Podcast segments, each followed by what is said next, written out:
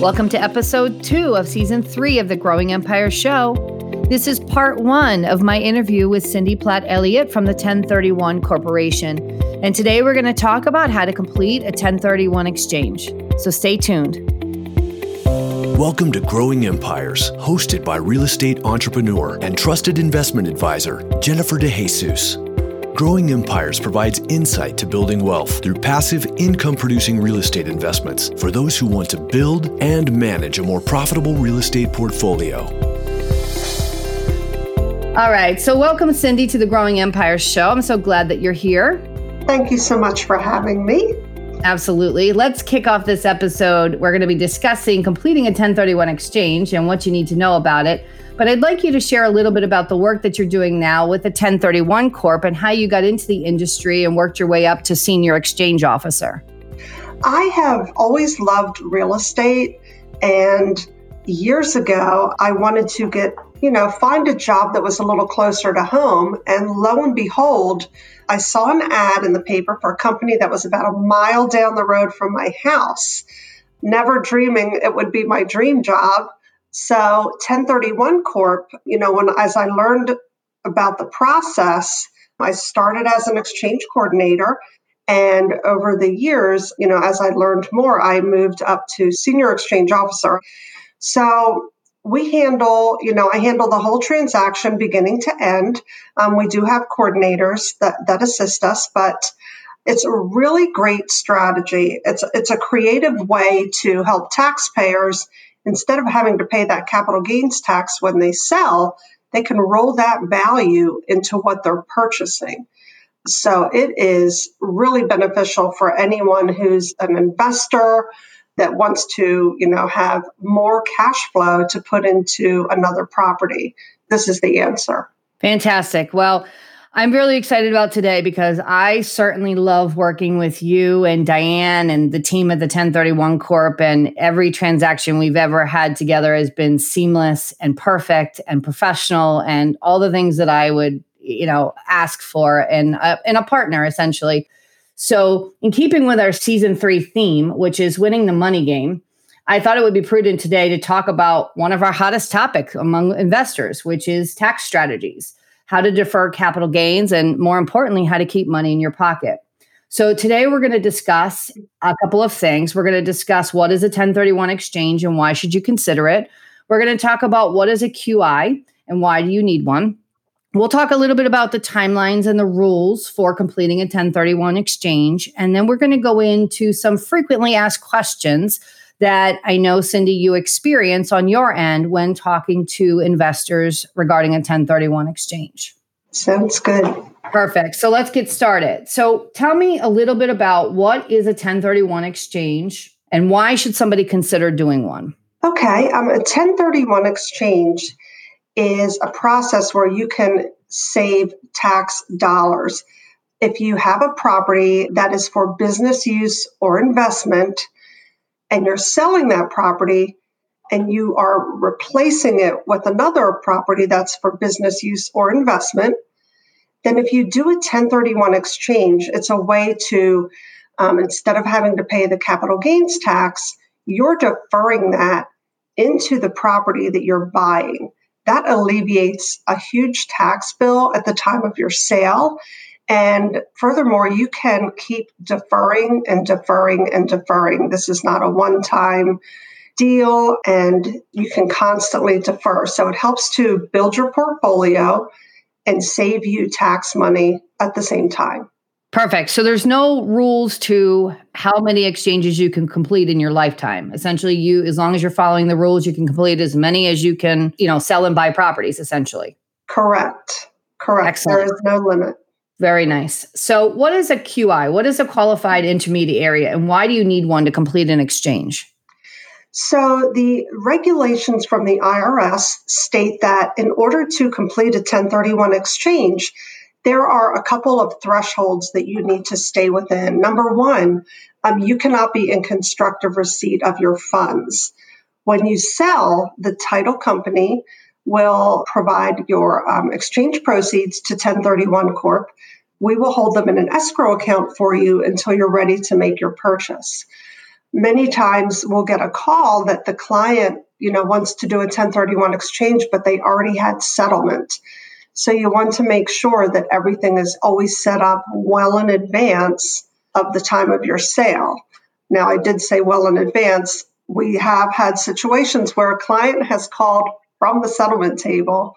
You know, we don't prefer that, but as long as you know no documents have been signed if they find out about this strategy at the very last second we just don't want you to think that it's too late you know right up until the minute you know the deed is signed or title is transferred you know if everyone can give us a little bit of time we can throw the documents together and help you out with that but it's always better you know we usually suggest once you have a signed contract for the property that you're selling that's the perfect time to initiate an exchange and we can have everything set up for you well within that time frame.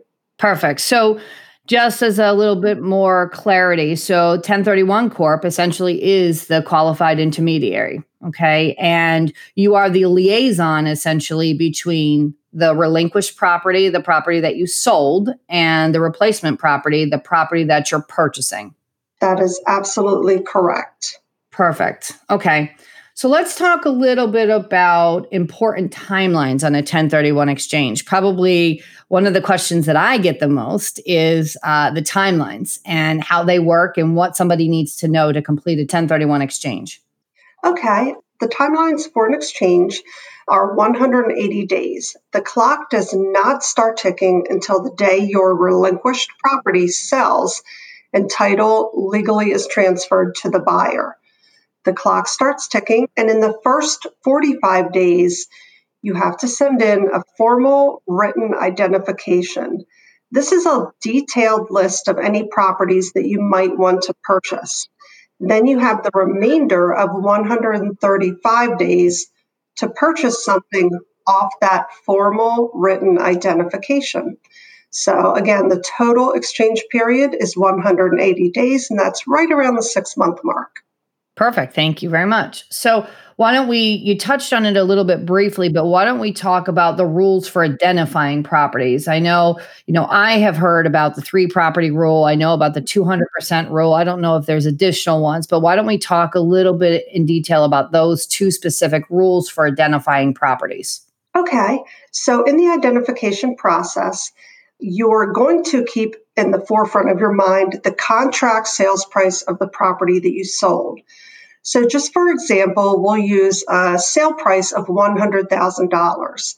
Now, in the exchange process, if you're if you have between one and three properties on your identification, the value of each of those properties could be unlimited. They are they could be $20 million properties. But what you want to keep in mind if you put four or more properties on your list, the total combined value for everything on your identification form cannot be more than twice the contract sales price of what you sold. So, in this example, if you had four or more properties on your list, you wouldn't want the total value to exceed $200,000 because that's twice the contract sales price. However, if you had three or less properties on your ID, the total value it's unlimited. You know, they could all be $20 million properties. The other rule that Jennifer touched on, there actually is one more rule. It's called the 95% rule.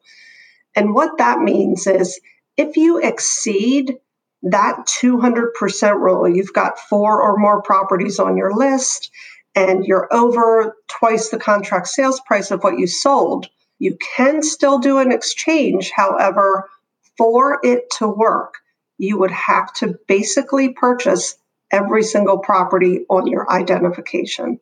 And I have actually had that happen once in my entire time here with 1031 Corp.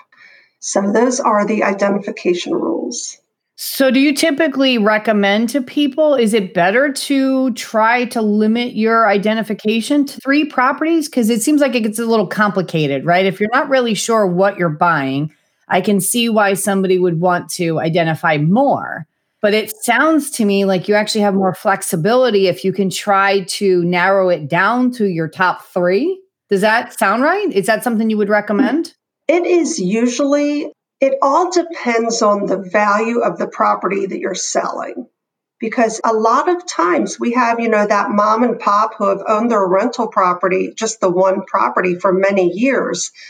But the sale price, you know, maybe they bought it for, you know, $25,000 30 years ago and now they're selling it for 150. However, it's still a bit limiting because now to try and purchase replacement properties and maybe have four or more on your list, but still keep that under $300,000 would be difficult. So, a lot of times it depends on the value of the property being sold as far as how easy it is to list more than three properties on your identification. Okay, fair enough. Understood. And I'm sure you would help uh, if somebody would call you and just discuss their personal situation. I'm sure you would help them and give them guidance as to what you recommend for their specific situation. So, absolutely. I know that, I know that you're very helpful with that. The episode will continue in just a moment. This season is all about winning the money game with your real estate investing. However, simply investing in real estate with all of its advantages that it promises, you can still get taken to the bank if you don't know how to make smart money decisions or have access to the right resources to save you time and headaches. Building your investments so that they grow in value over time requires a lot of factors to go right, and the money part is a big one. It's not always about the property, it's how you make the critical decisions about leveraging money so that you have the most control and freedom while growing your portfolio. Whether you're concerned about the validity of that too good to be true offer on a property, or you can't settle on the right mortgage structure, I can help. I will answer your money questions on a quick call, and if I don't know the answer, I can certainly connect you with somebody who does. Visit growingempires.com and schedule that call with me today. That's G R O W I N G E M P I R E S.com, and I will help you make smarter money decisions and put you in full control of your investing success. So, the first question is out of your sales proceed, how much do you need to reinvest? Okay, that we do get asked that question a lot. Many times clients are under the impression that even if they're paying off a mortgage, they only need to reinvest the value that they're basically walking away from the table with. So, in the 1031 exchange process, the calculations are actually starting at your contract sales price. Um, you can deduct any of those usual and customary closing costs, you know, especially realtor commissions, transfer tax, charges from the title company, things like that. Just taking your contract sales price and deducting those qualified closing costs, that takes you down to a net sales price. So if you're paying off a mortgage, you want to keep in mind that when you purchase, and to get the most benefit out of your exchange, you want to include that mortgage payoff in the value of what you're buying. So, an easy way to think about it is if there is a mortgage involved, you want to use all of your exchange proceeds. And then you also want to offset whatever that mortgage payoff was when you purchase. It is not mandatory to reinvest everything. But at the end of the day, if the value of the property that you're purchasing falls a little bit short than the net sales price of what you sold, again, that's your contract sales price less your closing cost, then that's called a trade down. So you can still do an exchange. You're only taxed on the value that is not reinvested. Okay. All right. Fantastic. So we're talking about to maximize your essential essentially your capital gains deferral right? Mm-hmm. you need to reinvest your net sales price correct. in full. Correct. Is there anything else eh, regarding numbers that somebody would need to know about reinvesting to maximize their capital gains deferral? Well that is you know if you just do that process right there if you reinvest your net sales price then right there you've gotten the most benefit out of your exchange. Okay, perfect. And I know I've had people ask me before, you know, what if I want to take some money out? What if I don't want to reinvest it all? Okay. So that there's a nickname for taxable funds in a 1031 exchange. So the nickname is boot. So any funds that are not reinvested, they're automatically taxable, but you always have the option at the beginning of the exchange, you know, you could say, you know, hey, Cindy, we want to keep $5,000 in our pocket. We'll reinvest everything else. And then we would set up the documents accordingly. And when you sell, the title company would give you a check at closing. Those funds are automatically taxable, but it doesn't affect the balance of your exchange. Another strategy that many clients will use if they want to have, you know, some cash in their pocket, they'll go ahead and roll everything in at the beginning of the exchange. And then at the time that you purchase, you're walking in the door with all that extra equity. After you purchase, then they would take out, you know, maybe a line of credit or something like that. That puts some cash in your pocket. And then you have the rental income coming in to pay off that loan. So, in that type of situation, you're not taxed on the funds that you're quote unquote getting out of the exchange. It's just taking place after you purchase your replacement property so that you're not taxed on them. So, oh, that's a really interesting trick. I actually didn't know that. Mm-hmm. See, learning something new. I appreciate that. That's really creative. Yeah. That's a good way to do it. Yeah, because I I think that, you know, there's a lot of situations where that really is true, right? They're really increasing the equity if they're using a lot of that capital from the first the first deal. And especially if you want to keep, you know, a couple thousand dollars might be one thing, but maybe someone would want, you know, a significant amount. And that strategy would really be beneficial. Yeah, absolutely. And that's really what the name of the game is, right? It's mm-hmm. it's how to spread your money further. And, and this is like a topic that I speak about literally daily with investors. It's about being creative with money. It's about mm-hmm. all the advantages and all the things that are out there that allow you to capitalize on, you know, future investment purchases. And this is just this happens to be one of my most favorite topics. so. Well, we're glad to hear that. absolutely, absolutely. We will be back with more from Cindy in next week's episode. So stay tuned. For more information about how Jennifer can help you plan, develop, and manage a strong real estate investment portfolio, visit growingempires.com.